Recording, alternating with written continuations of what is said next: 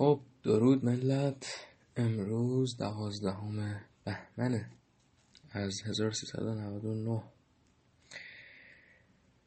و می‌خوام یکم از دیباچه بوستان بخونم.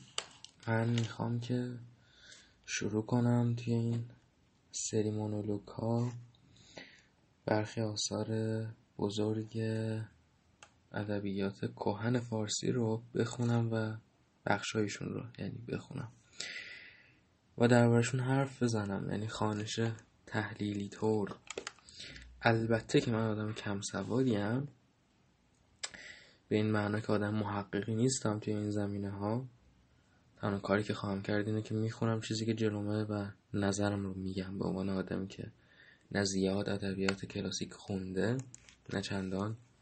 در زبان فارسی تخصص داره و هدف این نیستش که تحلیلی داره. بدم که مثلا خیلی خفن باشه به نظرم یا به نظرم خیلی موثق باشه. هدف بیشتر اینه که نشون بدم چرا جذابن این آثاری که خواهم خوند به باور من و چرا به باورم باید که خونده بشن اگر بتونم زیباییش رو بیرون بکشم برای کسی که گوش میده کار من انجام شده است. بنابراین کل ماجرا مثل یک جور پیشنهاد کتاب عمل خواهد کرد. سپس شاید درباره تروریسم و اینها یکم حرف زدم. یه موضوع جالبیه. و در آخر می‌خوام یه جوک بگم.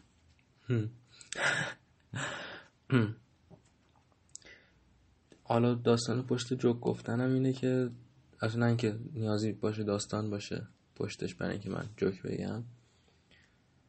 ولی یکی از بچه ها داره مستندی می‌سازه.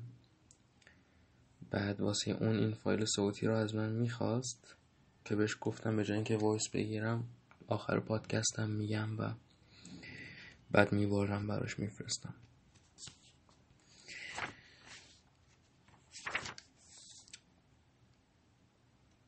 روند کار چنین خواهد بود که من بیت های مورد علاقم و بخش مورد علاقم رو خواهم خوند؟ به استثنای این بار که این بار کلا فرق داره با بارهای بعدی از چند نظر بارهای بعدی کل اپیزودها رو اختصاص میدم به بوستان. مثلا یک اپیزود در باب اول بوستان. اما این اپیزود اصلا کامل اختصاص نداره. چون که فقط می‌خوام دیباچه رو بخونم مقدمه رو.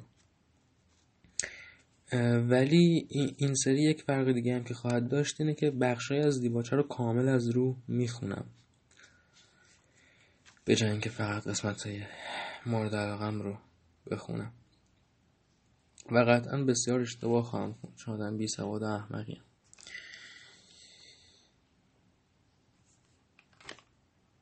مصلح ابن عبدالله شیرازی سعدی بعد از جهانگردی بسیار اول که میره تحصیل می‌کنه در فقه و فلان و اینها. بعد جهانگردی و اینها می‌کنه و بعد برمیگرده شیراز. و پس از یک عمر تجربه و دانش اندوزی دو تا کتاب می نویسه که امروز به بوستان و گلستان شناخته میشن. بوستان هم اسم کتاب در اصل نبوده در اصل کتاب اسم نداشته. و تا مدت ها به همین خاطر تا سالیان سال به سعدی نامه شناخته می شده این کتاب. یعنی کتاب سعدی صرفا. ولی بعدها به خاطر اون چه که درون خود کتاب هست به نام بوستان شناختنش که نام زیبایی هم هست.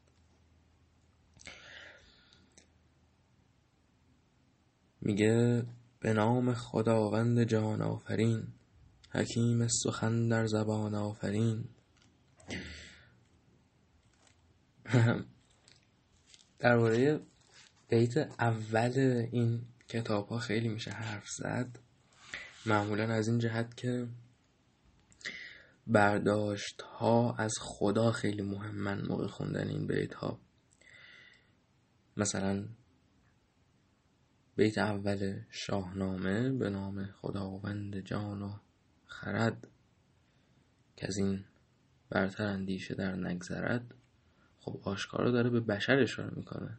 خداوند جان و خرد یعنی کسی که صاحب جانه و کسی که صاحب خرده. و تو همون بیت اول داره میگه که هیچ چیزی بالاتر از اندیشه بشری نیست. ولی خب حالا میشه برداشت مذهبی هم ازش کرد.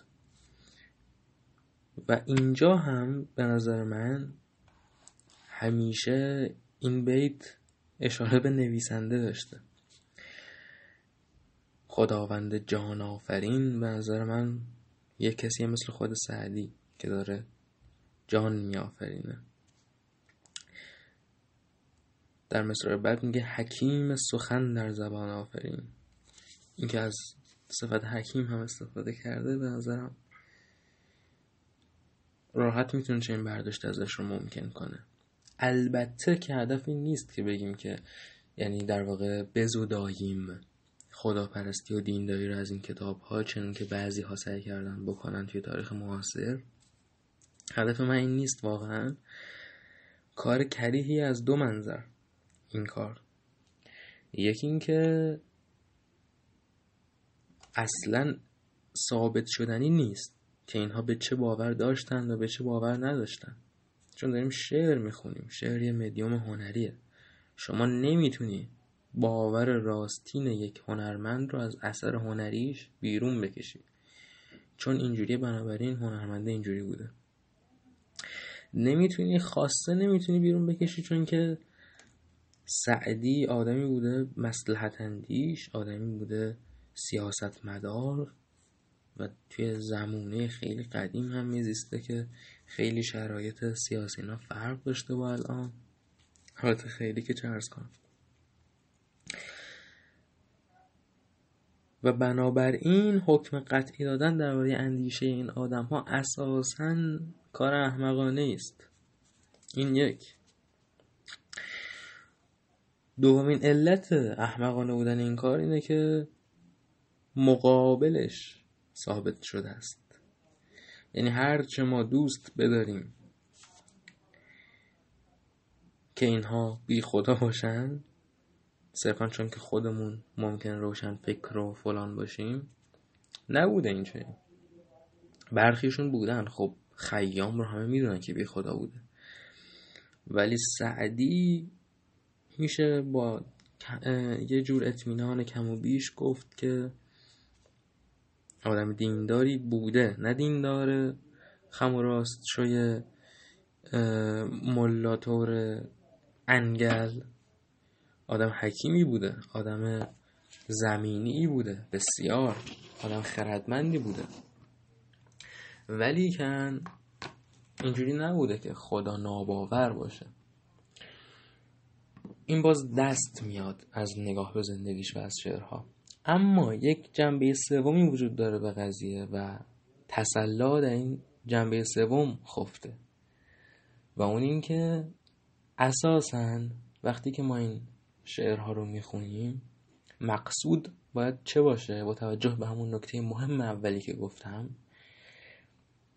که اینها به نسبت شرایط می نوشتند یعنی اگر داره مده شاه میگه به این خاطر اگه مده شاه نگه می‌گیرن میکشنش. یا اگه داره مده خدا میگه به این خاطر که اگه بگه خدا تو وجود نداری بیا اینو بخور خب میان میکشنش. به فرض که اعتقاد نداشته باشه به خدا. با توجه به این نکته و با دونستن این که با یک آدم زیرک مسلحت اندیش طرفیم باید به چه توجه داشته باشیم در این اشعار؟ باید به صفاتی توجه داشته باشیم که برای این خدایی که در کلام بهش باور داره میاره. یعنی داره خدا رو مد میگه. خب این خدا کیه؟ داره چجوری توصیفش می‌کنه؟ هر اون چه داره توصیف می‌کنه رو ما میپذیریم به عنوان اندیشه سعدی. میگیم بنابراین داره این رو مدح می‌کنه. و هر اون چه نیاورده رو نمی‌تونیم با اطمینان دربارش سخن بگیم. خدای سعدی. اون خدایی که در اثر سعدی متولی شده و خدای حافظ اون خدایی که در اثر حافظ متولی شده تا آخر. و خدای سعدی از زیباترین خدایانه و طی این بسیار بارها که واقعا بیش از ده بار من در طی سالها دیباچه بوستان خوندم چون که خب بخش اول کتابه و همیشه اولش رو شروع می‌کنی و وسطش میمونی. هر کتابی رو. ولی دیباچه رو خیلی خوندم. باید آن کنم که این بخش اول در ستایش خدا بخش مورد علاقه من از دیباچه است. خیلی توصیفات زیبایی می‌کنه. حالا خواهم خوند. میگه به نام خداوند جان آفرین. حکیم سخن در زبان آفرین. خداوند بخشنده دستگیر. کریم خطا بخش پوزش پذیر توجه داشته باشید که بوستان کتابی است که سراسر برای آدم حکومتدار نوشته شده. برای درباری ها نوشته شده. کتاب نصیحت آیین حکومتداری رو داره بهشون یاد میده. اخلاق حکومتداری رو داره بهشون یاد میده. بنابراین این صفاتی که داره برای خدا توصیف می‌کنه ببینید که چقدر صفات پسندیده ای هستن و چقدر برای سعدی مطلوبه که در آدم ها این رو ببینه. هدف اینه وگرنه که نمی اومد چیز کنه. علکی قلم به مدهش به فرسایه. مسئله اینه حتی وقتی که از چیزهای ملکوتی و غیرقابل دسترس خدا حرف می‌زنه که در ادامه خواهد زد در واقع داره تواضع رو تبلیغ می‌کنه. در واقع داره میگه یه چیزی بسیار بزرگتر از تو هست بنابراین بخواب آروم باش. همش همش کاربرد انسانی داره وگرنه اثر چنین نبود که هست. عزیزی که هر کس درش سر به تاف به هر در که شد هیچ عزت نیافت. سر پادشاهان گردن فراز به درگاه او بر زمین نیاز. نه کشان را بگیرد به فور نه عذرآوران را براند به جور. وگر خشم گیرد ز کردار زشت چو باز آمدی ماجرا اگر با پدر این چند تا بیته که از این به بعد میاد معنیشون وابسته است به هم و خیلی دوست داشتنی به ترتیب داره میگه که آدم با هر کی بد رفتاری کنه یا رو عصبانی میشه ازش. و خدا میبخشه. خدا راه بازگشت می‌ذاره. یعنی داره میگه کس ننتون که هیچ کدومتون نمیبخشید. بیایید مثل این خداه باشید. داره در واقع نمی‌تونم من از کافی تاکید کنم روی این. داره این اخلاق رو تبلیغ می‌کنه. اگر با پدر جنگ جوید کسی پدر بیگمان خشم گیرد بسی. وگر خیش راضی نباشد ز خویش چو بیگانگانش براند ز پیش. وگر بنده چابک نباشد به کار عزیزش ندارد خداوندگار. این خداوندگار منظور کاره وگر بر رفیقان نباشی شفیق به فرسنگ بگریزد از تو رفیق. وگر ترک خدمت کند لشکری شود شاه لشکرکش از وی بری. ولیکن خداوند بالا و پست به اسیان در رزق بر کس نبست. در واقع طی این چند بیت همواره داره مصرع دوم نقد میشه.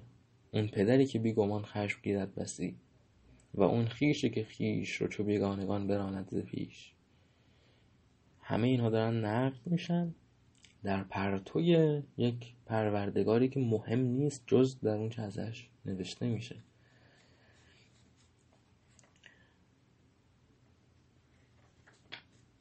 دو یکی قطر از بحر علم این دو یعنی دوتا جهان منظور دنیا و آخرت. گنه بیند و پرده پوشد به حلم. حلم یعنی شکیبایی. عدیم زمین سفره عام اوست. بر این خانه یغما چه دشمن چه دوست. اگر بر جفا پیشه بشتافتی چه از دست قهرش امان یافتی؟ یه سری نکته درباره تصیح و اینا هست. حالا نمی‌دونم الان بگم تو این اپیزود یا نه. میگم دیگه. ببینید من نسخه ای که دارم از این بوستان نسخه کلیات یعنی کلیات سعدیه که هرمس چاپ می‌کنه توی ایران. بعد این هرمس انتشاراتی فوق العاده آشغالیه و یک مشت آدم بی سوادن که هیچ اهمیتی هم نمیدن به چاپ کتاب. و خیلی بد کتاب چاپ می‌کنن. همیشه همین بوده. کتاب که واقعا کریه یعنی نه جلد دو ایناش درسته نه طرح جلد درسته. کلیات سعدی رو روش بدون تشدید نوشته. مصلح الدین رو بدون تشدید نوشته. دیگه طبیعتا روی کتاب جلد سختی که توش متن سعدی انتظار میره که تشدید رو بذاری. و تصحیح محمد علی فروغیه که تصحیح خوبی است. ولی همین تصحیح رو به بدترین شکل ممکن چاپ کردن. علائم نگارش اینا رو نذاشتن. مثلا بیت سوالی علامت سوال نذاشتن. خودشون هم گفتن. گفتن آمدان است. ما می‌خوایم خانش شما باز باشه فلان. لطف کردن بعد فروغی توی تصحیح اصلیش بیت هایی که شکل های دیگرشون رایج بوده و محتمل بوده و ممکن بوده رو پانویس کرده. یعنی گفته این بیت به این شکل هم آورده شده و ممکنه این باشه اصل. این کتاب اینها رو هم هیچ کدوم رو نیاورده و کلا هیچ چیز نیاورده. یعنی عملا فقط متن خام تصحیح فروغیه. همه چیز رو حذف کرده. و کتاب آشغالی چاپ کرده ولی خب ایرانه دیگه چیز بهتری هم پیدا نمیشه. من دو تا نسخه دارم بنابراین از بوستان. اینی که دارم الان می‌خونم از روش بوستان از کلیات هرمسه یه بوستان دیگه دارم که نشر چیز چاپ کرده قدیانی که انتشاراتیه که برای بچه ها کتاب چاپ می‌کنه. این بوستانش هم مصحح شدن معروفی نیست.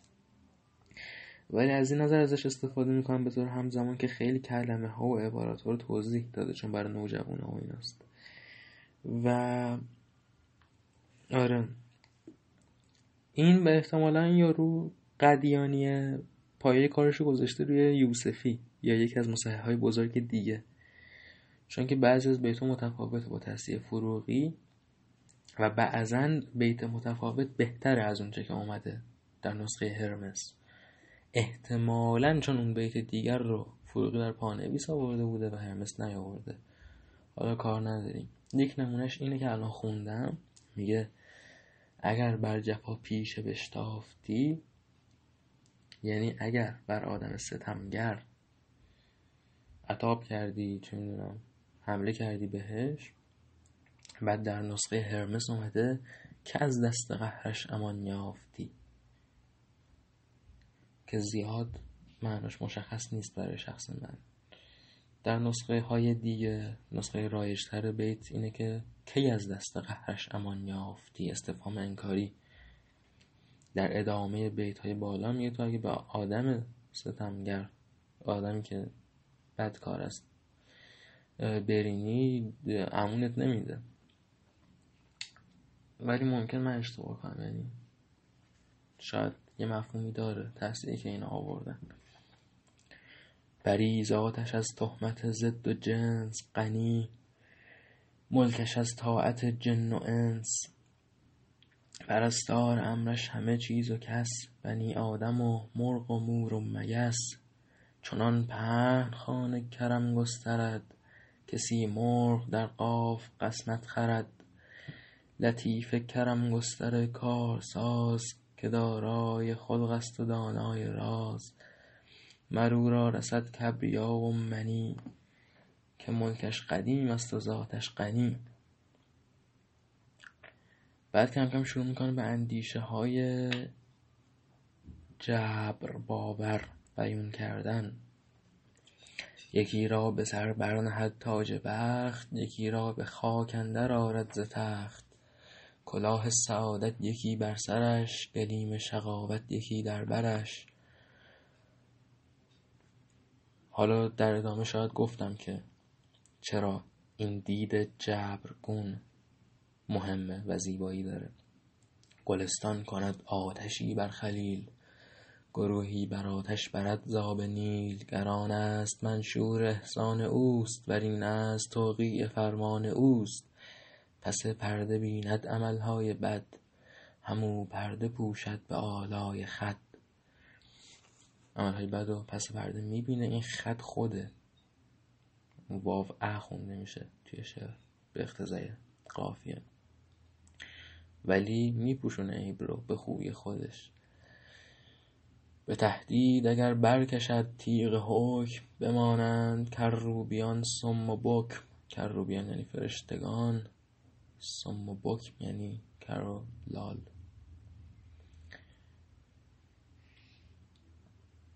وگر در دهد یک صلا یک کرم عزازیل گوید نصیبی برم. به درگاه لطف و بزرگیش بر بزرگان نهاده بزرگی ز سر فروماندگان را به رحمت قریب تضرع کنان را به دعوت مجیب. بر احوال نابوده علمش بصیر به اسرار ناگفته لطفش خبیر. خبیر یعنی خبردار. از خبر اومده به اسرار ناگفته لطفش خبیر. به قدرت نگهدار بالا و شیب خداوند دیوان روز حسیب. نه مستغنی از طاعتش پشت این بیت گم کردم. نه مستغنی از طاعتش پشت کس نه بر حرف او جای انگشت کس. قدیمی نکوکار نیکی پسند به کلک قضا در رحم نقش بند. اینا باز جبرگرایون است.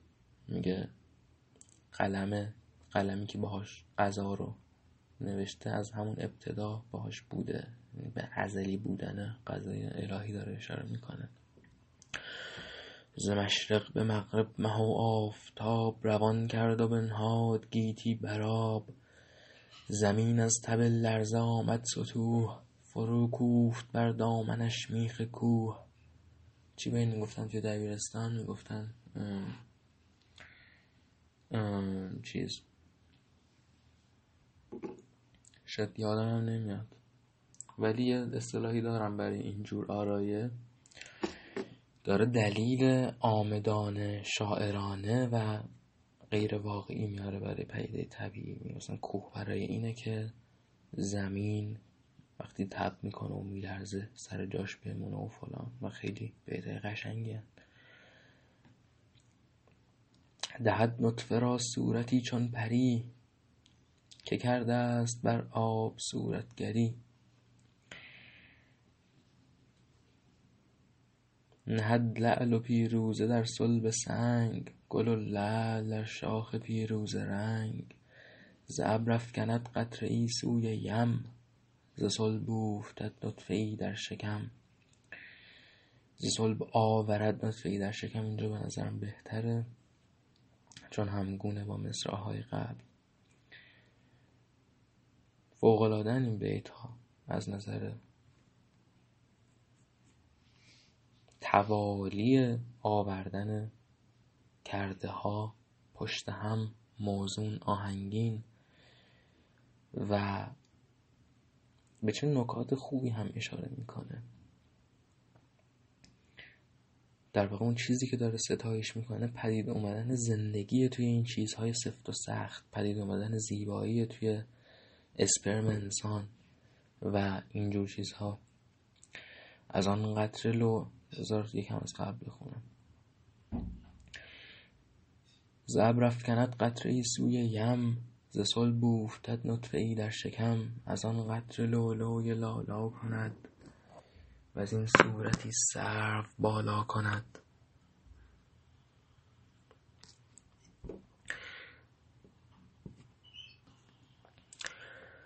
بر او علم یک ذره پوشیده نیست که پیدا و پنهان به نزدش یکیست.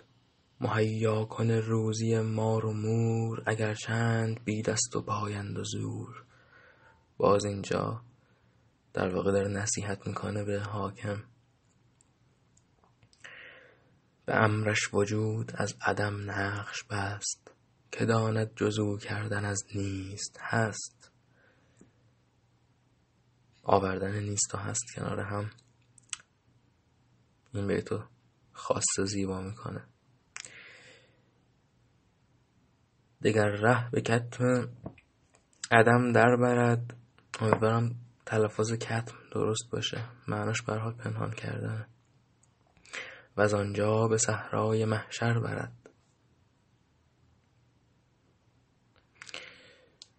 یعنی در واقع توی دو تا مصرع کل خط هستی از دید دینی رو توضیح میده. میگه از عدم هستی رو میاره و از اونجا می‌بره هستی رو به یک چیزی که از هستی هم بالاتره به صحرای محشر. از عدم به صحرای محشر. میگم خیلی ابیات زیبایی هم. بعد از اینجا ادبیاتش سنگین تر میشه. این در واقع اوج این قسمت اول در ستایش خداونده شروع می‌کنه به همون چیزی که گفتم به بخش های دست نیافتنی این خداوند برای بشر رو توصیف کردن. و ادبیاتش هم زیباییش فزونی می‌گیره. و چند از بیت مورد علاقه من همینجا هن. و دیگه نزدیک به اواخر شعر هم هست. در واقع خیلی این حالا بعدا باز بیشتر اشاره خواهم کرد. خیلی زیبایی شناسی متن رو می‌دونسته سعدی. یعنی وقتی که نزدیک به پایان یک بخش میشه شما اوج گرفتن و بعد به سمت پایون بندی رفتن رو می‌بینی قشنگ. این تو غزلیاتش هم هست. برعکس بیشتر غزلیات زمونه خودش. چون که تاریخ نویس ها و محقق ها گفتن. اگر اشتباه نکنم.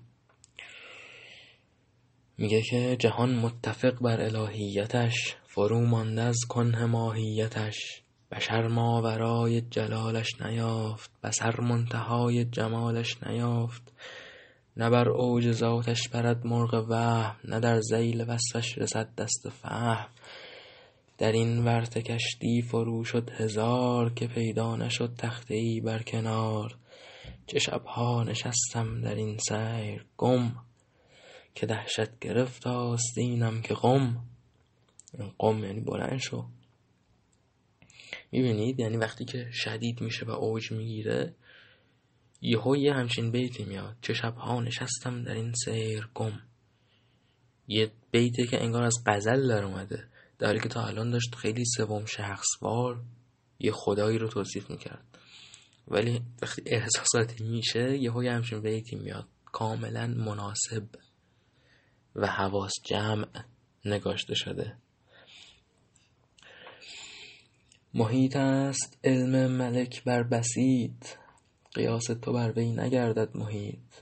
نه ادراک در کنه ذاتش رسید. نه فکرت به قور صفاتش رسید. توان در بلاغت به صحبان رسید. نه در کنه بیچون صبحان رسید. که خاصان در این ره فرس راندند. بلا احساس تک فرو ماندند. این با عبارت عربی لا رو امیدوارم درست تلفظ کرده باشم این همون بخشی که دارم عرض می‌کنم. وقتی که داره از این چیزها حرف می‌زنه به نظرم داره صرفا میگه که یعنی تو به اون نمی‌تونی برسی. بنابراین به خود زمینیت ایمان بیار. یه چیزی شبیه اون نو دای سلفی که از یونان باستان برای ما مونده. خودتو بشناس. یعنی بفهم که چقدر کوچکی. و حالا در ادامه قبل از پایون بردن این قسمت میگه که تو بچسب زمین اتفاقا. نه هر جای مرکب توان تاختن که جاها سپر باید انداختن.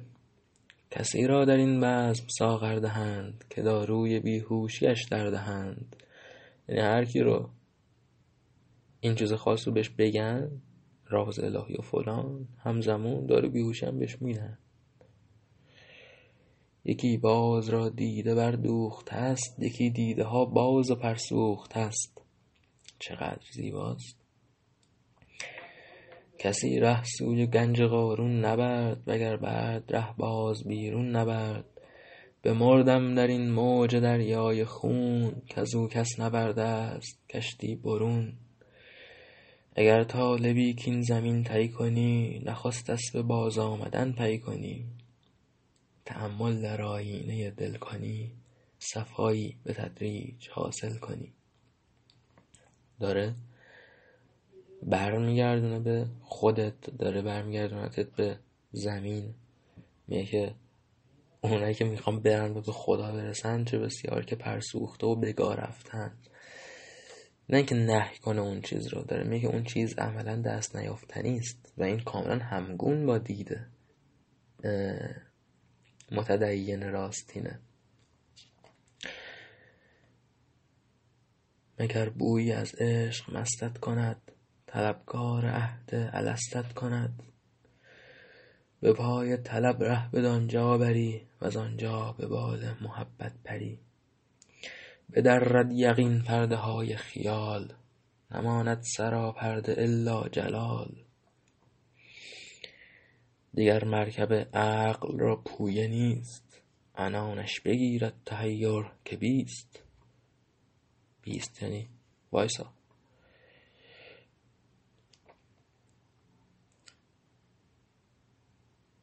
داره میگه توی این ایمان عقلانیتی نیست خردی نیست. فقط حیرت از این زندگی. و این منو میرسونه به یکی از مهمترین بذار این چند بیت آخرم بخونم بعد براتون توضیح میدم. بعد میگه که در این بحر جز مرد رایی نرفت گمان شد که دنبال دایی نرفت. کسانی که از این راه برگشتند برفتند بسیار و سرگشتند. و بعد چون می‌خواد قسمت بعدی پیامبر رو ستایش کنه حرف می‌بره به سمت پیامبر توی دو بیت آخر. خلاف پیامبر کسی ره گزید که هرگز به منزل نخواهد رسید. و پندار سعدی که راه صفا توان رفت جز بر پی مصطفی. مهمترین نکته ها در دفاع از آنکه خدا باور بوده پیش از ما اینیه که الان می‌خوام بگم. پیشتر گفتم که شاعر نویسنده هنرمند که اصلا نباید نکوهش بشه به خاطر این چون که اثر هنری خلق کرده. اثر هنری هیچ ربطی به باور نداره. اثر هنری فقط مسئولیت چیزی رو میپذیره که درون خودش متبلور شده. اگر باوری رو درون اثر هنری گنجوندی اگر هدف اثر هنری شد رسوندن باوری بسیار خوب حالا مسئولیت اون رو داره اثر وگرنه نه. اما این مطلبی که الان می‌خوام بگم کلی تره چون برای بسیاری مسئله گنگه. مثلا فلان فرد بزرگ و بهمان فرد بزرگ رو ما در تاریخ داریم و اینها دیندار بودند. پس آیا نباید اونها رو بپسندیم با توجه که خودمون به فرض دیندار نیستیم. مسئله چیست اینجا؟ من بندو گم کردم.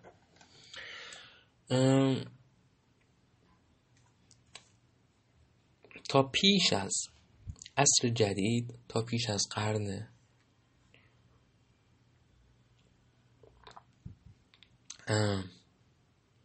بیستم اعتقاد به خدا و اعتقاد به دین و مذهب اون کراهتی رو نداشت که الان داره در دید بی خدایان و مسرران به دید مادی و دنیوی. چرا چون علم هنوز پیشرفت نکرده بود اونقدر. و پیده ها هنوز توضیح داده نشده بودن اونقدر. یعنی شما بری بخونی فیزیک شیمی روانشناسی حتی. اینا همه کم کم به مرور به نتایج قابل توجهی رسیدن و پیش از یک زمانی انم نبودن. من این رو همیشه میگم که شما فرض کن سال چه می‌دونم یه سالی تو قرن هفتم هجریه. و داری توی یه دشتی راه میری و خم میشی و یه چیز رو از کف زمین می‌کنی می‌خوری و اون چیزی که کندی و خوردی شادون است کانابیس علفه و چت میشی. و نه می‌دونی چت شدن چیه نه کسی از ایال تالا رفته بوده به اون دشت که بهت بگه چت شدن چیه. نه انتظار داشتی که اصلا چنین اتفاقی ممکن باشه در طول زندگی بشری این حال شگفتی. و هیچ. و پس خایه می‌کنی و پشمات میریزه و سوال من اینه این حرفی که همیشه می‌زنم که آیا تو در اون حال در اون قرن آیا منطقی نیست که به خدا یا یک چیز ماورا طبیعه باور پیدا کنی؟ چگونه می‌تونستی چتی خودت رو توی قرن هفتم هجری توضیح بدی؟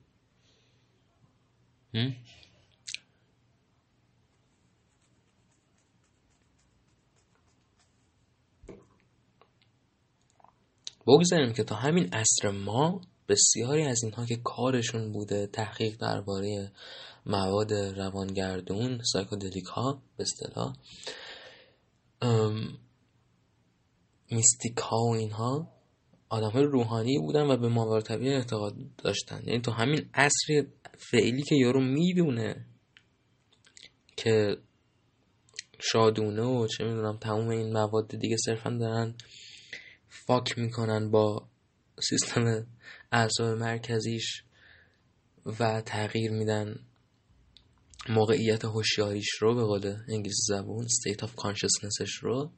تو همین عصر هم اونی که واقعا بره تو این بحر غرق میشه درش. چه برسه به اون بدبختی که تو مثلا می‌خوای بیای مولوی بلخی رومی رو سرزنش کنی که با اون زندگی که داشته و عرفان و فلان و بیسار بی خدا نتونسته بشه. این دفاع به معنای پسندیدن نیست. یعنی که هماکان شما اگر به کافی باهوش و خردمند بودی باید که به واقعیت می‌رسیدی. هر زمانی. 2600 سال پیش هم باید به واقعیت می‌رسیدی. شیش قرن قبل از میلاد مسیح کسانی بودن در یونان باستان که عجیب مسائل عمیق رو به درستی فهمیده بودن. در زمونه شاعران کلاسیک ما هم کسانی بودن مثل خیام که همه چیز رو به درستی فهمیده بودن. دفاعی ممکن نیست از همه چیز رو به درستی نفهمیده بودن ولی باید درک کرد. این درک نکردنه توأم که بشه با اون درک نکردن هنر که طرف یعنی یه احمق هایی مثل حالا اسمم نبرم که بعدا مفصل توضیح بدم. ولی بعضی از بزرگترین چهره های معاصر ما چهره های چپگره معاصر ما که خیلی بین اهالی ادب دوست داشته میشن کاملا به طور احمقانه مثلا ضد شاهنامه چرا چون تو اسم شاه اومده؟ چون درباره شاهانه. خب بیناموس پدر سگ. تو دید هنری نداری؟ دید تاریخی نداری؟ هیچ توان ادراکی نداری؟ در ادامه این دیباچه درخشان جلوتر بذارید الان بیارم. زیبا اینجا میگه که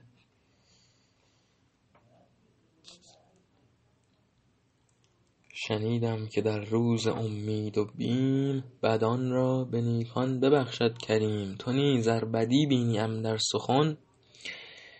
به خلق جهان آفرین کار کن. میگه آقا اگه من کسچه گفتم تو کتابم تو خود توجه نکن اوکیه. تو به چیز خوبی که گفتم توجه کن. یعنی این مصلح الدین سعدی زیبای شناسی هنری رو بهتر میفهمیده از یکی مثل شاملو. کار نداریم.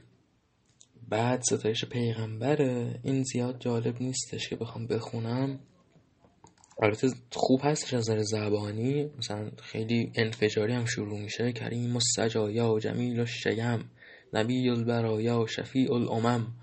امام رسول پیشوای سبیل. امین خدا محبت جبرئیل. شفیع الورا. خاجه بعث و نش امام الهدا صدر دیوان هش کلیمی که چرخ فلک طور اوست همه نورها پرتو نور اوست. شفیع مطاع نبی کریم. قسیم جسیم نسیم وسیم. ولی چیز خاصی نیست واقعا. حتی حتی در این انفجار زبانیش هم و توضیح داده بشه خب خیلی آسونه یه همچین بیتی گفتن که قسیمان جسیمان نسیمان بسیم با اینکه خیلی خوش صداست. چون زبان عربی خیلی راحت قافیه تولید می‌کنه. و این هم این نکته جالبیه دیگه. اصلا برای همین این فرمت چیز مصنوی که استفاده شده در بوستان یا در شاهنامه مثلا در واقع ابداع ایرانی جماعته. چون که قافیه ساختن در فارسی سخته آقا جان. ولی عرب زبان می‌تونه بیاد تا صبح غزل بگه یه غزل بگه هزار صفحه باشه. مثلا اینه دیگه طلب زبانی اختزای زبانی. بقیه پیغمبرش رو دیگه نمی‌خونم چیز خیلی ویژه نیست. نه دیگه آره. اوکی اینا رو رد کنیم. بعد یه قسمتی داره سبب نظم کتاب یعنی توضیح میده که چی شد من کتاب نوشتم. از اینجا در واقع کتاب شروع میشه.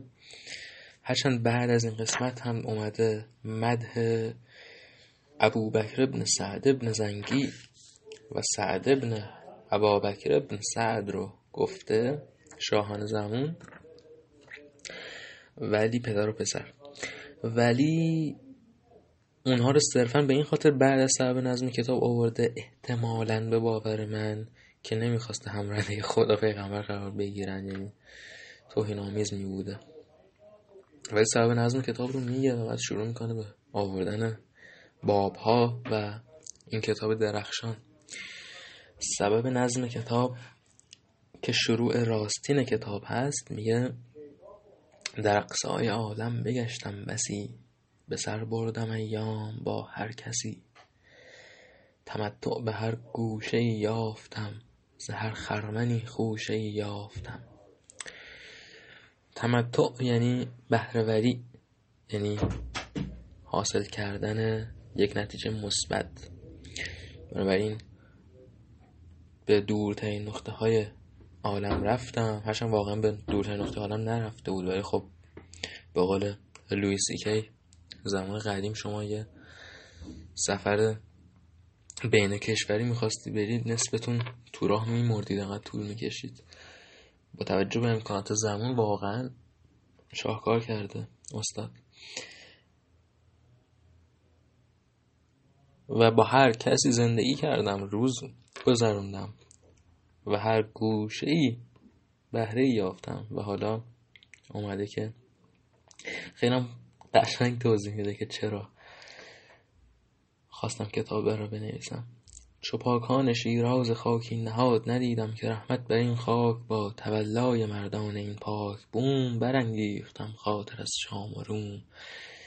هر جا که چیز مشکوک می‌بینید در سعدی چیزی می‌بینید مثل چه می‌دونم خرافه. چیزی می‌بینید مثل ناسیونالیسم. میگه که من هیچ جا به خوبی شیراز مردم رو نیافتم. خب این واضحه که حرف یک آدم خردمند جهان دیده نیست که یک جا هم از, بق... از بقیه جا بهترن. بدانید که یک حرفی داره شست یک دلیلی داره که داره اون سخن رو میگه. و بعدش دقت کنید می‌بینید که چرا اون سخن رو گفته. تولای مردان این پاک بوم برانگیختم خاطر از شام و روم. دریغ آمدم زان همه بوستان توهیده است رفتن سوی دوستان. مثلا این یکی از بهتره که ممکنه خیلی تأثیر گذار بوده باشه توی معروف شدن کتاب به نام بوستان. به دل گفتم از مصر قند آورند بر دوستان ارمغانی برند. مرا گر توهی بود از آن قند است سخنهای شیرین تر از قند هست. نه قندی که مردم به صورت خرند که ارباب معنی به کاغذ برند. بنابراین قندی در بره سعدی هست نه اون قند ظاهری که ملت میندازن تو دهنشون قند معنا که بسیار شیرین تره چون این کاخ دولت بپرداختم و رو ده در از تربیت ساختم. این همونی که عرض کردم. هدف کتاب تربیت نصیحت همش. و بعد نصیحت آدم خیلی خری هم هست. یعنی بوستان اساسا کتاب نصیحت کردن یه مشت گاوه که قدرت رو دست دارن. این نباید فراموش بشه. وگرنه که شما چه نیازی داری سعدی بیاد بگه که الان تو قرن 21 سعدی بیاد بهت بگه که اخلاق خوب به خرج بده با آدم ها بدی نکن و فلان و بیسار.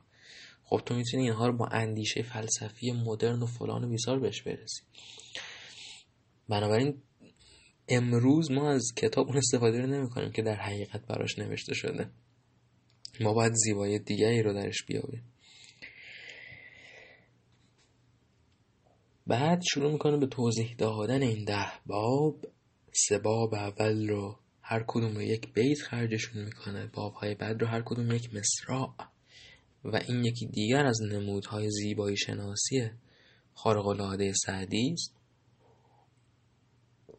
گفتم که خیلی خوب زیبایی شناسی رو میفهمیده ساختار رو میفهمیده. مصاحبه می‌دیدم سالها پیش از پال سایمن که یک ترانه نویس بهترین ترانه نویس تاریخ به باور من. با دیک کوت که یکی از بزرگترین مصاحبه کنندگان تاریخه. و سایمن داشته مثلا موسیقایی رو توضیح می‌داد روی گیتارش میگفتش که وقتی الگویی رو سه بار تکرار کنی باید یه تغییری توش بدی. وگرنه گوش شنونده خسته میشه زده میشه. و در لحظه کوت اشاره می‌کنه که توی تنز هم دقیقا همینه. یعنی تو از یک ساختار شوخی سه بار می‌تونی خنده بگیری. در واقع سه بار می‌تونی بدوشی یک شوخی رو. در واقع یک شوخیه اگه دقت کنی و اگه کار تنز نوشتن باشه. و اینو شما توی سیتکام ها اگه دقت کنید می‌بینید که یک ساختار شوخی ایجاد میشه بعد معمولا دو سه بار دیگه خنده های گرفته میشه تقریبا از همون شوخیه. می‌دونید چی میگم؟ همون نکته است یکم باش ور رفته شده. البته که این سه ممکنه توی یک سریالی مثل مثلا فرندز که برای مخاطب احمق تری ساخته شده بارها بیشتر بشه. ولی نرمش اینه و این کار رو داره الان در واقع توی متن می‌کنه. اگه می‌خواست هر ده تا رو در قالب بیت بگه بگه یکی فلان دوم فلان سوم فلان چهارم فلان کاملا خسته کننده می‌شد. سه تا رو طولانی میگه و بعد رگباری شروع می‌کنه چیز کردن.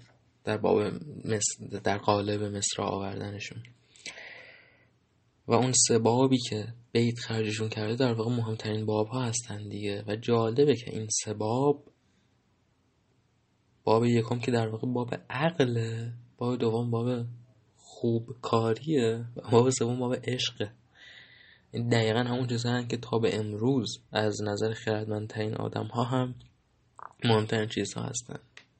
یعنی راه به آرمان شهر انسانیان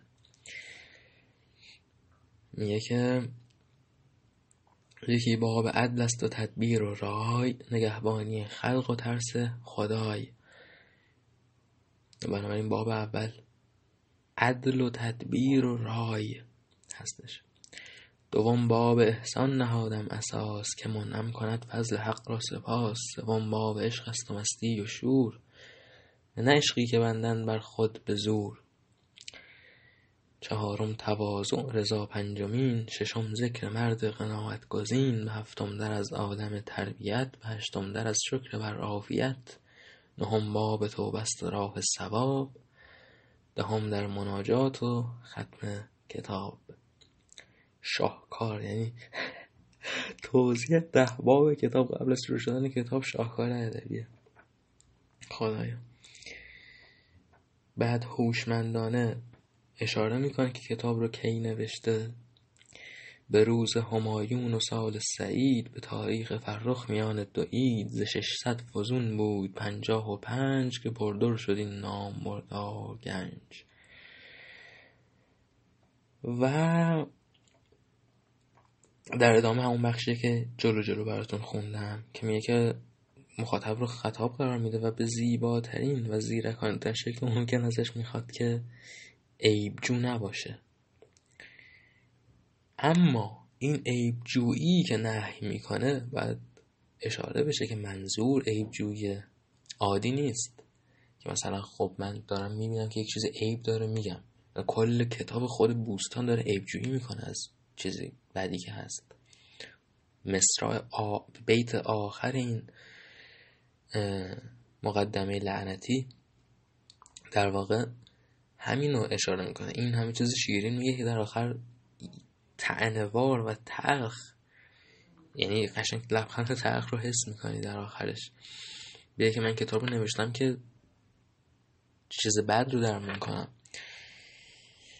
این که میگه عیب جو نباش منظورش دقیقا توی این معناست که به بهای عیب جویی چیز خوب رو از یاد نبر. میگه اگر توی هزار بیت یه بیت خوب هست اون یه بیت خوب رو بهش توجه کن. این کاری که زیبایی شناس باید بکنه. آدم خردمند باید بکنه. حالا ای خردمند پاکیز خوی. خردمند نشنیدم عیب جوی. قبا گر حریر است و گر پرنیان به ناچار هشوش بود در میان. تو گر پرنیانی نیابی مجوش. کرم کار فرما و هشوش بپوش. ننازم به سرمایه فضل خویش به دریوز آوردم دست پیش. شنیدم که در روز امید و بیم بدان را به نیکان ببخشد کریم. تو نیز در بدی بینیم در سخن در سخن به اقتضای قافیه. به خلق جهان آفرین. کار کن. چو بیتی پسند آیدت از هزار به مردی که دست از تعنت بدار. همانا که در فارس انشای من چو مشک است بی قیمت اندر ختن اینجا باز داره میگه که من در مقابل این همه فارسی نویسی چی نیستم و فلان. چقدر بقیه خفنن؟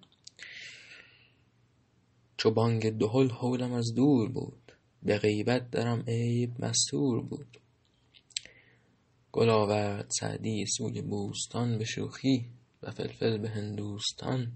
اینجا شوخی یعنی گستاخی میگم گستاخیه کار من. نوشتن این کتاب وقتی که این مثل گل آوردن سوی بوستانه. ولی بعد اون بیت آخر میاد که میگه چو خرما به شیرینی اندود پوست چو بازش کنی استخوانی در اوست. و این سخن آخرشه. حالا بعدش متن دوتا شاهو میگه. اما به نظر میاد که اینجا داره در واقع میگه که و جالبه که بلافاصله بعد از مدح پارسی نویسان دیگه و شیرازی و خایمالی همه این رو میگه. میگه که این چیز شیرین به ظاهر یه چیز سفت و سخت و بدی در درونش هست مثل خورما و این رو انگار درباره سخن خودش گفته دیگه. میگه سخن شیرینه ولی استخوانی درونش هست. بعد مدح دوتا شاه هم طبعا نمی‌خونیم. چون کس ننشون. خودش هم این چنین شروع کرده. با کس ننشون شروع نکرده. ولی گفته مرا طبع از این نوع خواهان نبود. سر مدحت پادشاهان نبود. ولی نظم کردم به نام فلان که فلان ابو بکر ابن سعد ابن زنگی باشه. مگر باز گویند صاحب دلان که سعدی که گوی بلاغت رو بود در ایام خب من اینو پاس کردم. اگر صدام در لحظات آخر قبل از پاس کردن مثل زنهای موش دیده چقدر سکسیست لرزید به این خاطر بود که گوشیم زنگ زد و گوشی من به طور مشهوری وحشت رینگتون آدم رو داره. ملت تا پنج کیلومتر خواهی می‌کنن این گوشی زنگ می‌زنه. داشتم به از دوستان حرف می‌زدم نیم ساعت.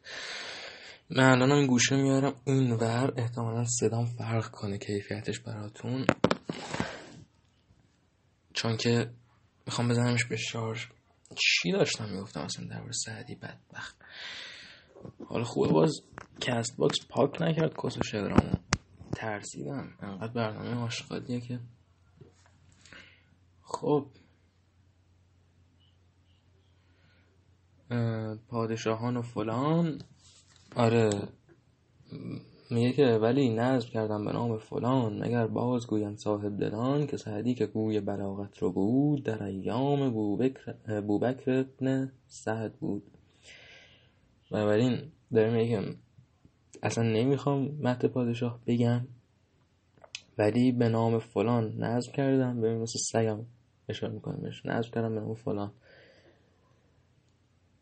فقط برای اینکه ملت بدونن که سعدی که گوی بلاغت رو بود یعنی سعدی این آدم خفن نویسنده این کتاب شاهکار در زمونه این آدم میزیست. یعنی باز اینجا داره این کار می‌کنه که ملت از در تاریخی بدونه که این کتاب کی بوده. این رو قبلا هم شنیده بودم کسانی اشاره بکنن که اینجا داره برای گفتن زمان نوشته شدن این کتاب از نام بردن از شاه استفاده می‌کنه. و خب وقتی داخل شاه حرف بزنی هیچ کاری نمی‌تونی جز مت بکنی. ولی باز در مت پادشاه همش در واقع داره چیزهایی رو برای ستایش کردن ازش میگه که در واقع داره نصیحت می‌کنه بهش میگه اینجوری باش. اینجا یه بیت خفنی داره اون وسط هم یه گدا اگر تواضع کند خوی اوست زگردن فرازان تواضع نکوست. این یکی از بیتایی که من حفظم از قدیم. و آره اینجور چیزا. یعنی داره اخلاق خوب رو باز تبلیغ می‌کنه و اسم یارو لقب یارو سعدیه. یعنی سعد اشاره به این داره دیگه. یعنی کل زندگی یارو در خدمت این بوده که این رسالت خودش رو به عنوان نصیحت کنه درباری به عنوان کسی که اصلاح می‌کنه این آدم هایی که از همه قدرت بیشتری دستشونه به انجام برسونه این رسالت رو. و فکر نکنم دیگه بخوام بخونم قسمت مربوط مدح رو نه دیگه همین گداگر تواضع کند رو می‌خواستم اشاره کنم. بیت بعدیش هم در همین معناست اگر زیر دستی بیفتد چه خواست؟ زبردست افتاده مرد خداست. بعد ارزم به حضور شما که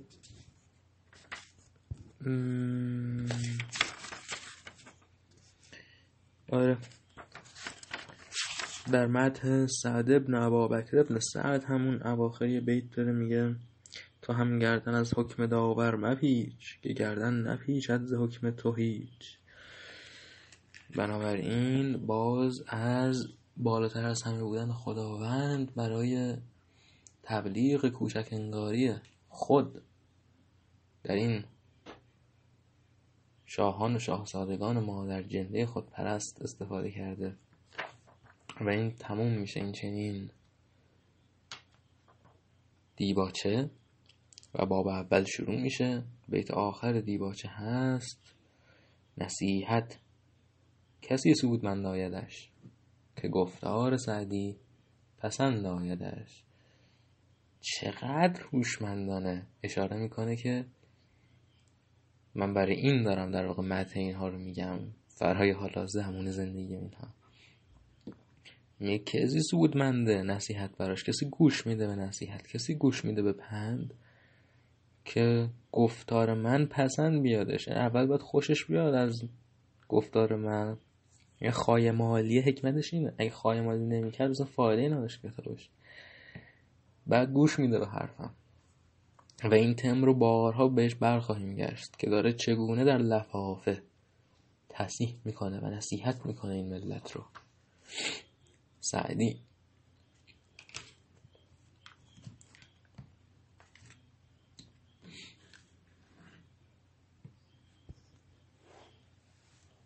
خب.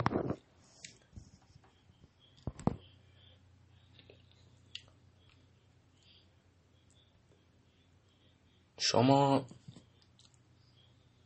اگر که هر چندان تلاش کنی مبارزه کنی با یک اندیشه نمی‌تونی. اندیشه ها ضد گلولن ضد بمبن ضد خشونتن ضد وحشتن. بنابراین این نکته درستیه که مسلمان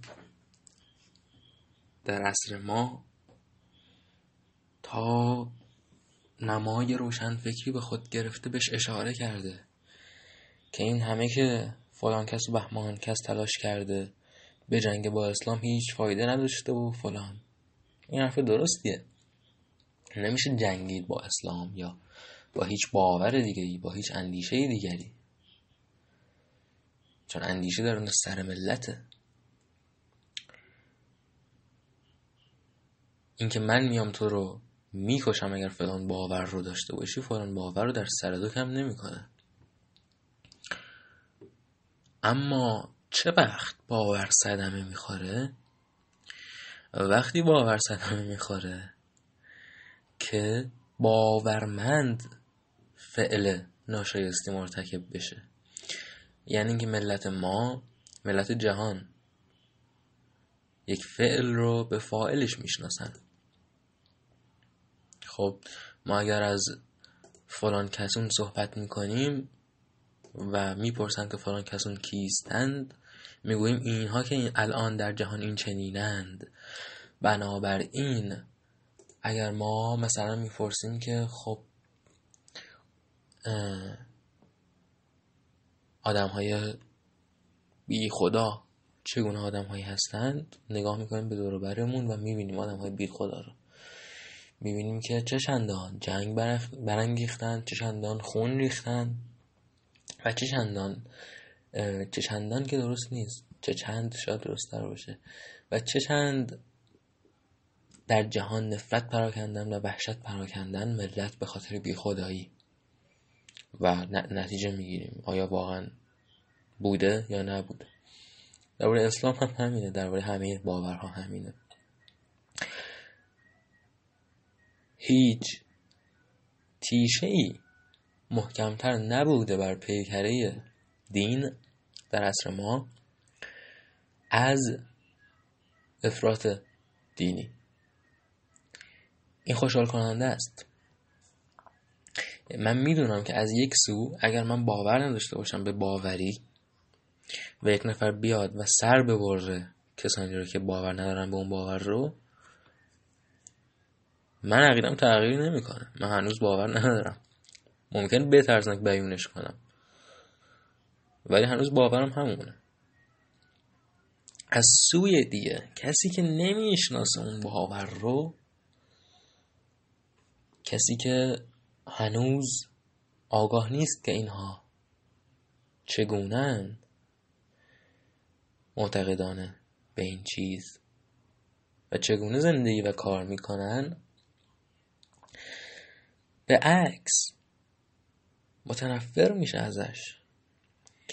بنابراین هیچ چیز در تقویت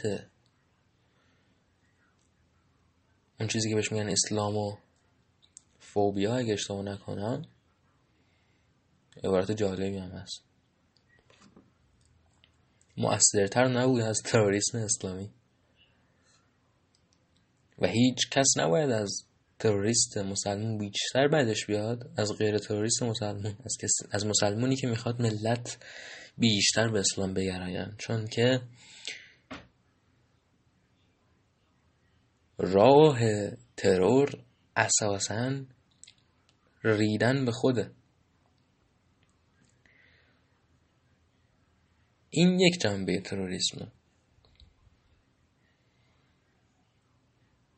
یعنی داعشی جماعت فقط باعث شده که ملت بیشتری متنفر بشن از اسلام. که اگر اعتقاد داعشی جماعت درست می بود معناش اینه که ملت بیشتری خواهند رفت به جهنم. که قطعا الله هم از این خوشحال نخواهد شد. بنابراین الله از داعشی جماعت راضی نخواهد بود حتی اگر اعتقاد خودش درست باشه. ولی این نکته ها قشنگ سطح کوانتوم فیزیک هوشمندی شد. ولی جنبه دیگری داره تروریسم این جنبهش خوب کار می‌کنه. برعکس این جنبهش که وارون کار می‌کنه و ضد خود تروریسم کار می‌کنه یه جنبه دیگه داره که خیلی خوب کار می‌کنه. کجا خوب کار می‌کنه تروریسم در حکومت. یعنی برای حکومت کردن هیچ بهتر از ترور نیست. مگر یک چیز که حالا بعدا خواهم گفت اون اسمش دموکراسیه.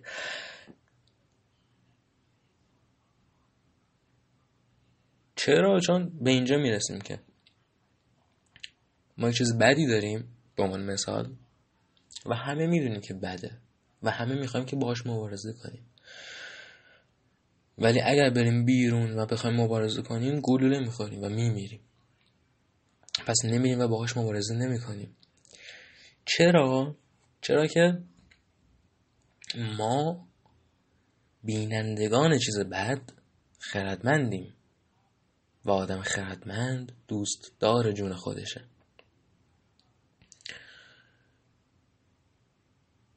این یکی از لبخندهای تلخ هستی رو میوه میده. این واقعیت که انسان بیخرد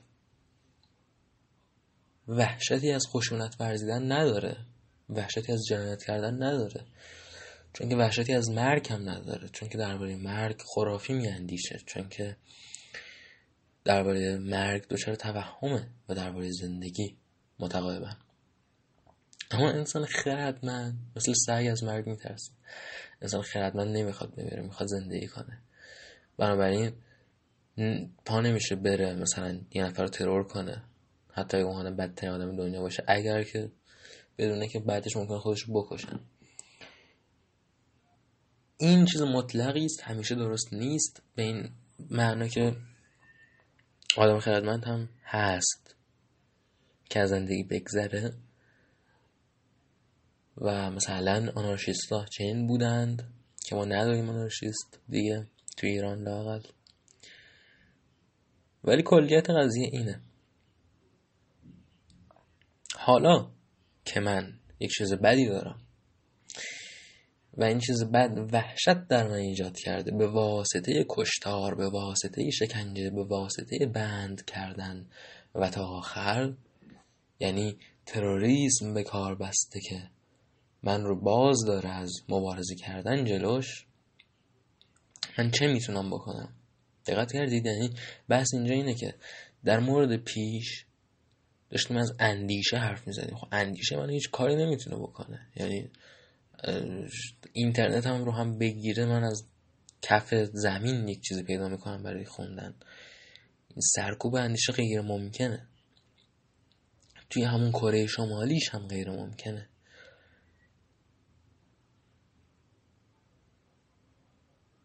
یعنی اون سطح از استبداد و ناآزادی دست نمیده. که ملت رو ما در توهم نگه داریم. اما اینجا این دفعه بحث چیه؟ بحث عمله. عمل رو خب به راحتی میشه محدود کرد. با گلوله. آدم رو به راحتی میشه کشت. پس من چه می‌توانم بکنم؟ خب یه کار یه راهی که می‌تونم برم این است که فرار کنم. سعی کنم در اولین موقعیت فرار کنم که خیلی هم هوشمندانه است واقعا. من خودم تحملم هر لحظه داره تموم میشه ولی خب من آدم آرمانیم دوست دارم که بمونم و بجنگم. راهش اینه که فرار کنم برم یا وقتی که هستم مبارزه نکنم و ناله کنم یا فلان یا بیسار. یعنی که عجز و انفعال نشون بدم که کاملا اوکیه چون کسی بر ما ننهاده که بیا و مبارز باش. من عجز و انفعال و ناله رو دوست دارم اتفاقا. چیز جالبیه. رویکرد جالبیه که 90 درصد ملت ما دارن. من چرا باید دنیا می اومدم که الان با این گوه طرف باشم به زور؟ چرا باید یگان زندگی من در چنین شرایطی بگذره اوکی قابل فهم. اما حالا که واسه این هست راه دیگر این است که خب من می‌خوام بجنگم. حالا می‌دونم که نمی‌خوام جوری بجنگم که بمیرم جوری که صدمه جدی بخورم و اینها. زندگی می‌کنم کن در اولویت. کاری که باید بکنم روشن میشه پس. کاری که می‌تونم بکنم در همون زمینه که اشاره کردم. در اون زمینه که دست نمی‌تونن پیدا کنن بهش در زمینه اندیشه. مبارزه مفید و سودمند در چنین وضعی بالا بردن سطح اندیشه است. سطح اندیشه یک جا یا دو جا به کار نمیاد. هر آن زندگی به کار میاد. به کار میاد الان. در بند به کار میاد فردای رهیدن از بند موقعی که قرار سرنوشت مشخص بشه هیچ چیز مهمتر از سطح فکری عموم مردم نخواهد بود. این رو ثابت کرده به ما دوازده بهمن و بیست و بهمن. و مهم خواهد بود تا ابد سطح اندیشه بشر. الان یک شکل کامل و موثر مبارزه است. بالا بردن سطح اندیشه مطالعه مطالعه سیاسی تاریخی اقتصادی روانشناختی ادبی هنری همه چیز. هر مطالعه هر دریافتی که من رو در مسیر روشنفکری و فکر برتر و خردمندی قرار بده. چرا که آدم خردمند سرنوشت بهتری رو رقم می‌زنه. و اون وقت و این ویژه آدم هایی که اهل نومیدی نیستن اهل عجز نیستن و همین چنین نیستن. فقط یه اولاق مثل من ممکنه اینجوری باشه. ولی اون وقت اگر آدمی باشی که اهل نومیدی و اینها نیست دنبال راههایی میگردی که در لفافه بجنگی. بوستان سعدی جنگ در لفافه است. جنگ با ستمگری و استبداد و ظلم. وقتی میگی یک بار میگی ستمگری دیگه نباید بگی و ظلم. این یعنی صرفا آز ادامه دادن وهاست که نقطه ضعف کلام منه. جنگ در لفافه است با شاه بد. جنگ در لفافه است با چاپلوسی جنگ در لفافه است با مالندوزی و تا آخر. خب این یک راهی پیدا کردین آدم. مورد پسند واقع شد در دربار ملت. خودش رو تبدیل به یک جور شاعر درباری کرد ولی نه در واقع در چهره فقط. برای اینکه بتونه جنگ کنه. و ما در شرایط استبداد در شرایط حکومت وحشت افکن وحشت افکنی برابر تروریسمه. از نظر فرهنگستان حراس افکنی به نظر من بهتره چون حراس فارسیه دیگه. شما می‌خوای برابر فارسی بیاری دوباره یه واژه عربی میاری مثل وحشت. بهترین شیوه جنگ در شرایط استبداد و زیر حکومت حراس افکن جنگ در لفاف است که تنها از راه و با پیش زمینه دانش اندوزی ممکن میشه. یعنی اول من باید یک بشر خردمندی باشم باید یک چیزی بدونم. باید بدونم که سازمان ستم چیست. باید بدونم که چند و چونه حکومتداری چند. باید بدونم که طلبم از آینده چیست؟ باید بدونم که چگونه میشه روی ملت تاثیر گذاشت. باید بدونم که ملت خواهان چند. باید بدونم که باید بدونم که باید بدونم که تا ابد. و سپس این پیش نیاز فقط. و سپس باید سوراخ رو ببینم. باید جاهای باز برای جنگیدن رو ببینم. به این واسطه است که من کسی مثل چه می‌دونم؟ به عنوان مثال زیا نبوی که خیلی ممکنه بهش عطاب کنن که وای اصلاح طلب اصلاح طلب اصلاح طلب نیست اصلا. این الان کاملا جلو حکومت قرار گرفته. رو بسیار بیشتر میپسندم. از کسانی که نومیدانه به همه چیز انتقاد می‌کنن. یعنی اون معتدل ترین و اصلا حکومت قبول دارترین آدم ها اگر که بیاد به یک نامه ای بنویسه و یک تأثیری بذاره و یک چیزی رو امضا کنه و یک کاری سعی کنه بکنه در این شرایط من این رو بیشتر میپسندم تا اینکه ما هیچ کاری نکنیم و ناله کنیم. اما میگم این فقط من یک نفرم. حالا این میگم لزوما معنیش این نیست که راه جنگ در لفافه تنها راه زیانبوی است. نه هزار راه ممکنه داشته باشه که داره. هرچه بیشتر خردمند مبارز هرچه بیشتر هوشمند راههایی که می‌بینه هم بیشتر. و میشه کارهایی کرد و از بابت پایداری ستم نباید روان مخشوش بود چرا که من به شما اطمینان میدم الان امروز.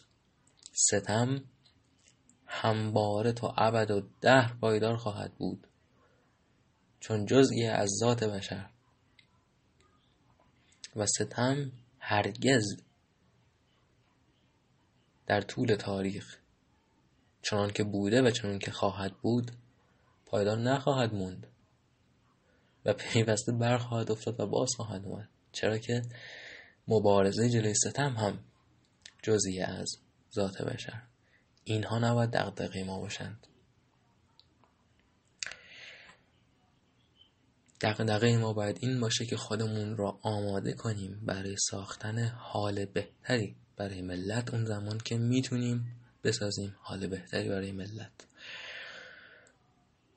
و این تنها و تنها و تنها از راه مطالعه و اندیشیدن ممکنه.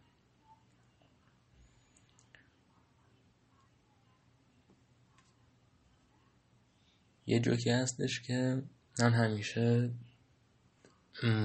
معمولا 90 درصد مواقع وقتی که اولین بار ملت رو حضوری می‌بینم در آخر قرار براشون میگم. و جا که طولانی هر چقدر بخوام می‌تونم طولش بدم.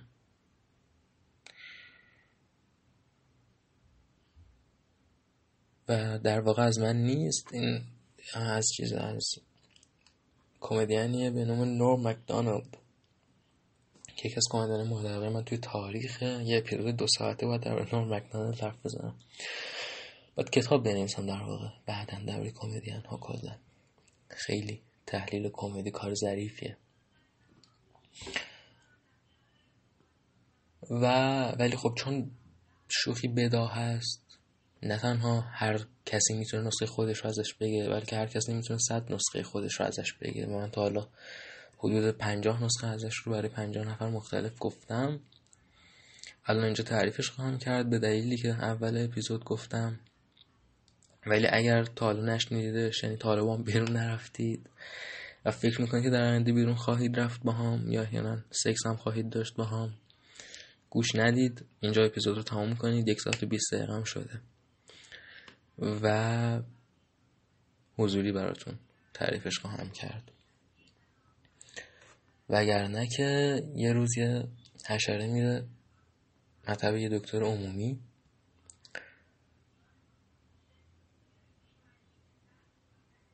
میشینه دکترا هم یکی از دکترای خیلی خفن مملکت تازه برگشته از آلمان. و از حشره می‌پرسه خب بفرمایید مشکل چیه؟ حشره میگه مشکل چیه؟ دکتر من هر روز دارم به زور ادامه میدم به زندگی کردن توی این شهر حشره ای دیگه خسته شدم از فکر کردن. و خشمگین بودن از شهردار حشرمون و کشوردار حشرمون و جهاندار حشرمون هر روز توی تاکسی توی بحثای آبگوشتی با راننده تاکسی حشره توی خیابون توی ذهن حشره خودم. همه جا همه گوشه خسته شدم. دیگه حتی حال فکر کردن ندارم. حتی حال ناله کردن ندارم دکتر. دکتر مشکل چیه؟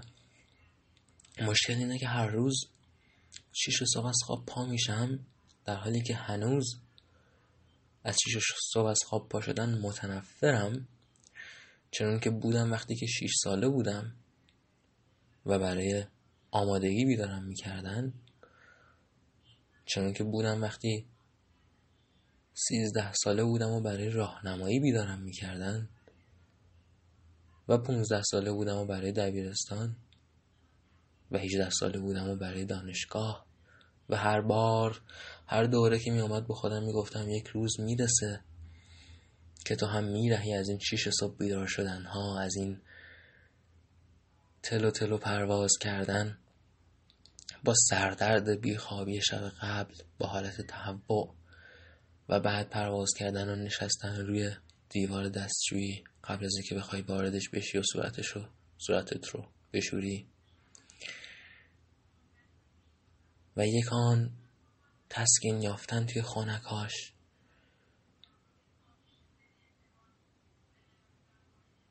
هر دور این تسلا رو به خودم می‌دادم که یک روز اینها تموم میشن. یک روز از من میرهی. بالاخره که مدرسه تموم میشه بالاخره که دانشگاه تموم میشه. ولی دانشگاه تموم شد و کاری پیدا شد. و حالا باز باید هر روز شیش از خواب پا بشم. برم توی اداره حشره ای که توش کار می‌کنم. توی باجه مخصوص خودم.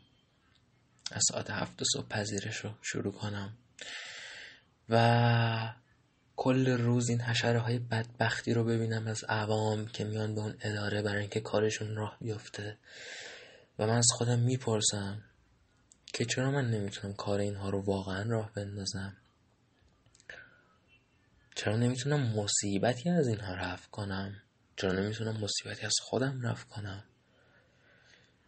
چرا نمی‌تونم خودم رو یا اینها رو یا هر حشره ای رو که هست دور برم جز شی ببینم جز جسد ببینم. چرا نمی‌تونم اینها رو به عنوان حشره ببینم؟ چرا به نظرم همه ما مشتی حشره له شده و مرده ایم؟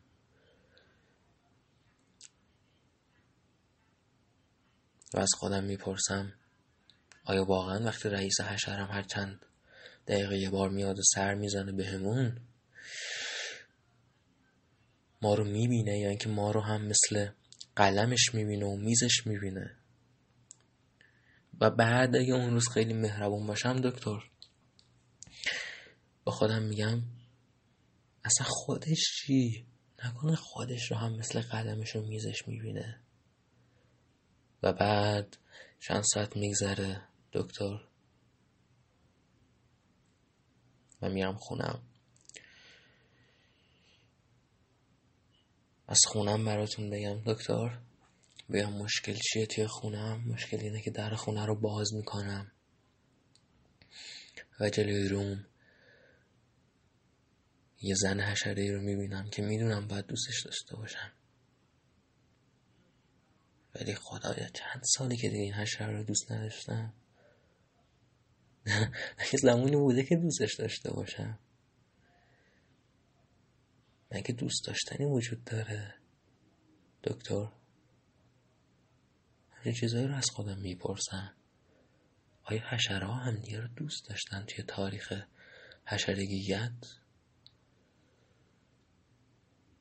نمی‌دونم شاید یه بار یه زمانی وقتی که یه حشره نوجوانی بودم چیزی شبیه عشق رو تجربه کردم با یه حشره بد هجاب لوس که قطعا هر چی رو می‌دونست چیه عشق رو نمی‌دونست چیه و الان کجاست اون حشره ای که مثلا ناشرش بودم دکتر؟ زنده است هنوز مرده است. شوهر داره.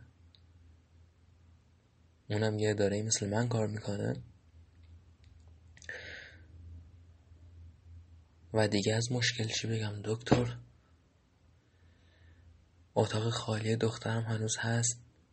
دخترم که چند سال پیش توی اون شورش های مشهور حشره توی هوا زدن و پرپرش کردن.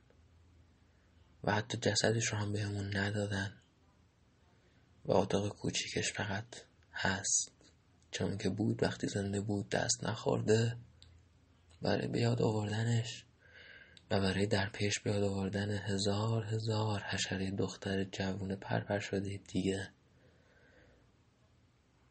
دکتر دیگه چی بگم؟ به پسرم نگاه می‌کنم و روم نمیشه بهش بگم پسرم. من وقتی که به تو نگاه می‌کنم توی صورت تو صورت همون حشره ای رو می‌بینم. که می‌بینم وقتی توی آینه نگاه می‌کنم و نمیشه بهش بگم دکتر که پسرم هیچ چیزی ممکن نیست غمگین تر از این غمگین کننده تر از این برای دیدن. چرا که من می‌دونم که خودم شکستم و پدرم شکسته بوده و پدر اون هم. و حالا این زهر رو توی تو هم حس می‌کنم. حروم نمیشه بهش بگم. پسرم ما اساسا شکسته ایم مثل نه مثل قلب. نه مثل آدم غمگین شده که مثل یه جور اسباب بازی. شکستیم میدانه که کاری که باید انجام بدیم انجام نمیدیم. روم نمیشه بهش بگم دکتر که کاری که ما باید انجام بدیم ساده و آشکار زندگی کردن است و بس. و این واحد کاری است که نسلا در نسل نتوانستیم انجام بدهیم. و ناخی تونست تو هم. و نخواهد تونست طوله تو هم.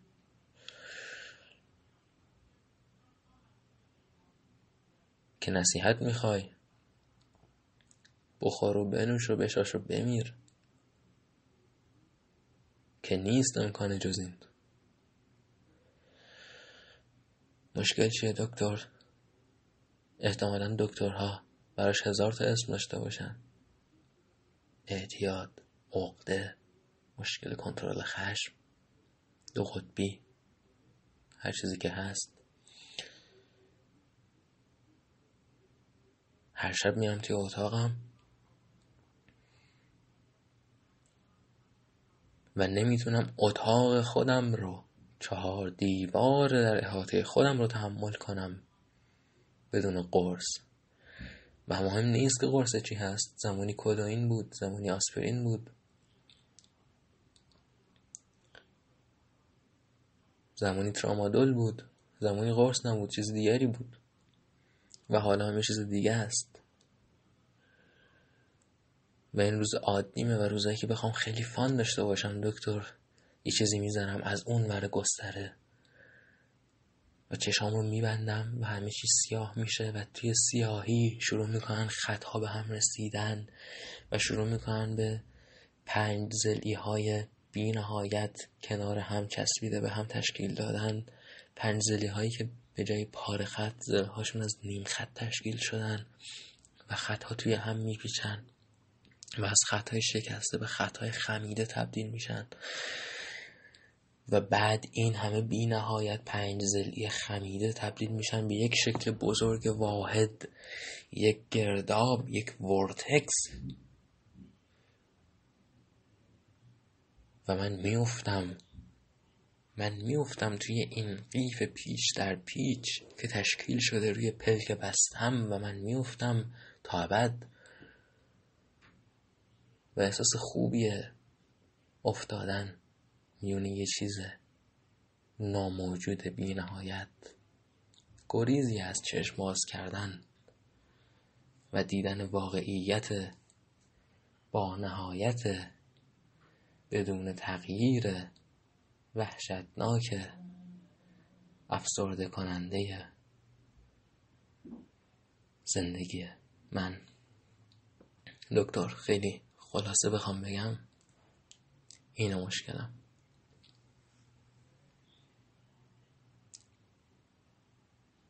یه مکسی میشه بعد دکتره که فقط و فقط به واسطه خفن بودنش و از فرنگ برگشته بودنش و حرفه‌ای بودنش تا به حال.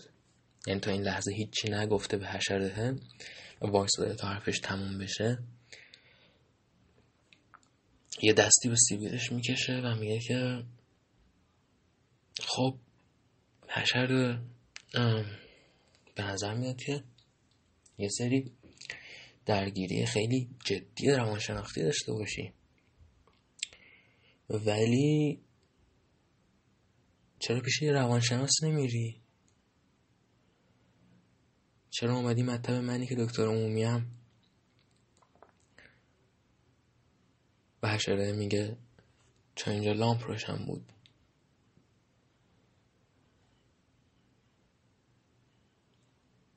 میگم اینو فقط برای گفتم که باید برای دوستم میفرستادم. ترجیح میدم حضوری تعریفش کنم. تا مونولوگ بعد به خداوند منان میسپارمتون.